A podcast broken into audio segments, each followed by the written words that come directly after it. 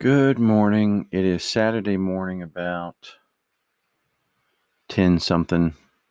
And I want to say something that needs to be said just to the chosen few, my kids. Of course, anytime I say my kids, that also means Madison and Katie, since they're uh, part of the family too. So I want to say something that I feel like some of you, maybe all of you, need to hear. And uh, I know you need to hear it at some point, maybe not today, but you need to hear it, eh, or you will need to hear it. And that is this. And this life um, can be difficult and it can be hard. Um, but it's important that you don't blame God. I want to remind you of a story uh, in the Old Testament of Jacob and Esau. Esau had an easy life. And not once do you see God disciplining Esau. He never disciplined Esau. The Bible says God loved Jacob and hated Esau. Now, that doesn't sound like it makes sense, does it? God loved Jacob and hated Esau. But over and over, you see God beating Jacob in what seems like every day of his life. Now, that sounds confusing, but it shouldn't because God disciplines those he loves. God disciplines his children. God wants you to be happy. And we all want to be happy. Uh, of course, God wants you to be happy. But more than your happiness, God wants you to be holy. And God will not leave his children alone. He wants you to resemble Jesus, his son, and he will do whatever is necessary to accomplish this. So, to finish the story about Jacob and Esau, Jacob returned back into the land. But Esau was so prosperous that he had no need for any of Jacob's wealth. But Jacob was a broken man, not necessarily financial wise, but other other ways. He was broken, he was limping. And you might ask again, why? Because God disciplines those he loves. Uh, now, here's a couple of quotes from some very famous men like Charles Spurgeon. Uh, if you don't know him, lived back in the 1800s, supposed to be the best preacher ever. And he said this He said, Whenever God means to make a man great, he always breaks him into pieces first. Did you get that? He said, Whenever God means to make a man great, he always breaks him into pieces first. Why? Because he has to get rid of all the junk and he has to get rid of all the stuff that it, God doesn't want in his life so he can be holy and God can use him. That's why he does that. And to tell you the truth, I get great comfort out of that quote. Uh, since the past 13 years of my life have seemed like the opposite of success. I mean, it's like, God, nothing has worked. But when I look around, you know, God always makes it work somehow. But my life would not be a success in the eyes of this world, that's for sure. So, to my kids who have so much to learn, you're all smart, but you're young and you got so much to learn about real life. Here's a clue. And this, what I'm about to tell you, guys, listen to what I'm telling you. Um, being rich or successful in the eyes of this world, it does not mean anything. It's nice to be able to pay your bills and you know buy some stuff. I get that. But stay on the path that God has for you. And I want to say something here, and this is in my notes. I got this is a gold nugget. This is not a gold nugget of information. This is a gold chunk of information. If you want to know how to live your life successfully. I'm not talking about successful in the world's eyes. I'm talking about successful as a Christian.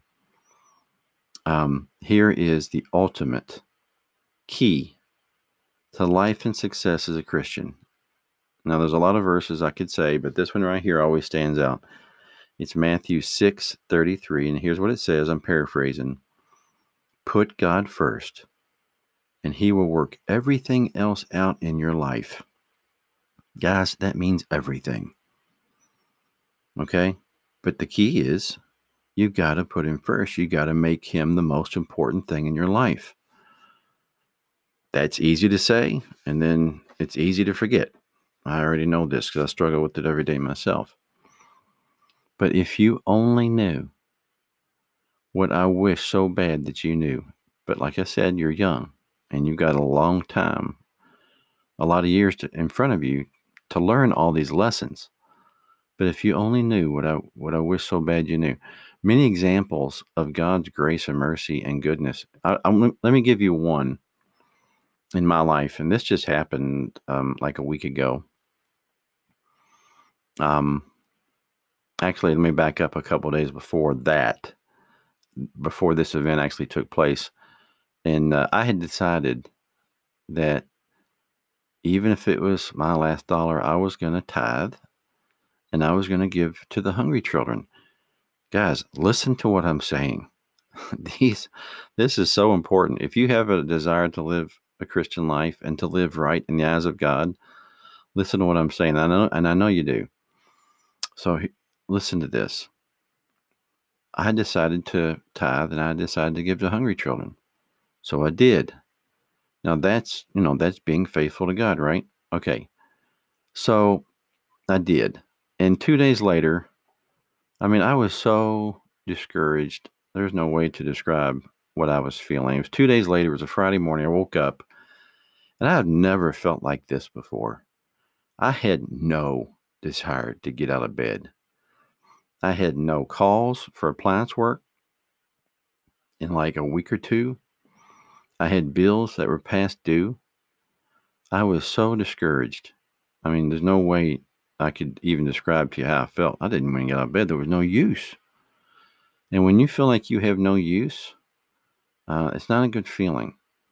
So later that day, Pablo Sonny called, wanted me to meet him at Costco. He likes to meet at Costco to get out of the house and, you know, to get whatever he needs to get. So I met him there.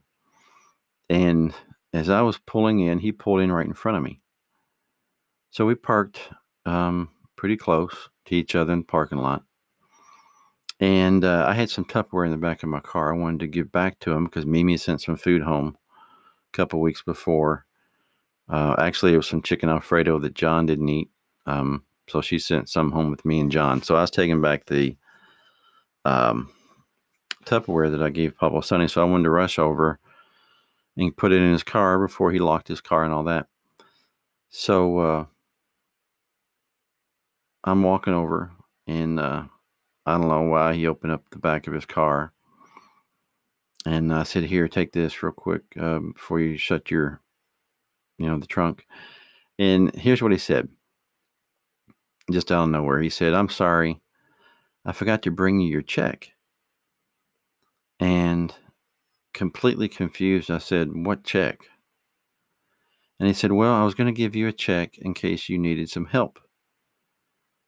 Now, the amount um, that he gave me was almost the exact amount I needed to pay all my bills and then also get some propane that I needed for the winter to run the furnace.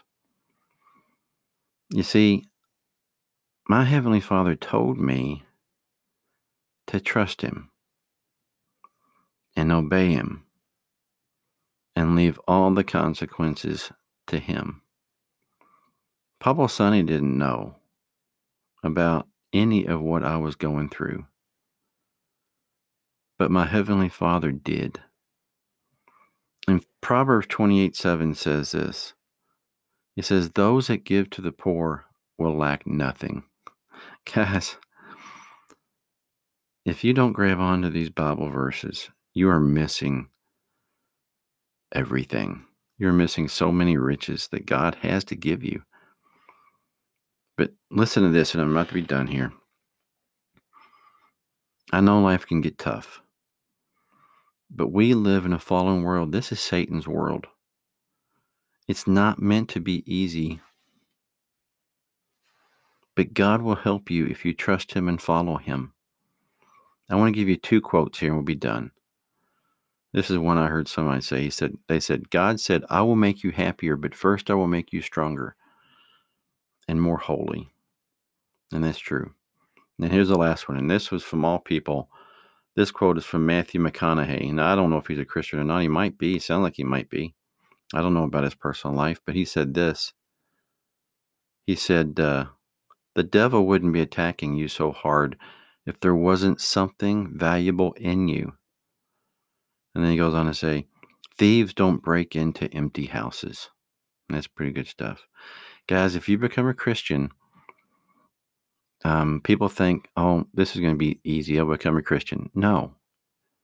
It probably becomes more difficult because now you got God who is going to be breaking you and shaping you into the person he wants you to be. He's not going to leave you alone to be the pathetic person you were before because we're all pathetic. And then now, if you're living for God, not only do you have God on your back, now you got God, now you got Satan coming after you too. That is, if you're living for God. I mean, if you're not living for God, Satan probably doesn't even know your name. But if you're living for God and you're making a difference and you're inviting people to church and you're witnessing to people and and you're living a righteous life, and what does it mean to live a righteous life? It means to live right in the eyes of God. That's what righteous is. If you're living a righteous life, Satan knows your name. And he's probably got uh, his minions assigned to you to make your life as miserable as it can be. Satan wants to take you down with him. So basically, I'll finish with this. We are at war. Most people don't know that. Most people never think of that. But if you're a Christian and a strong Christian, you'll probably know we're at war. Uh, good versus evil, God versus Satan. And that's just the way it is. Satan is going to be against you. He's going to do everything he can. That's why you got to stay on your knees. You got to stay in God's word every single day. Your life needs to rotate around God. Uh, and yeah, I guess I'm preaching now, and I, I guess I need to. I'm preaching to you, and I'm preaching to me. I need to hear it. So, anyway, guys, life can be hard. Don't blame God. Um, the only way you can blame God is like Charles Spurgeon said any man God wants to use, which is an awesome thing, he's going to break you first. But depending on how much he breaks you, is depending on how much he needs to break you. So that sort of is up to you too. All right, guys. Hope you uh, think about these words and I hope they uh, sink in. And that's all I got for now. So until next time.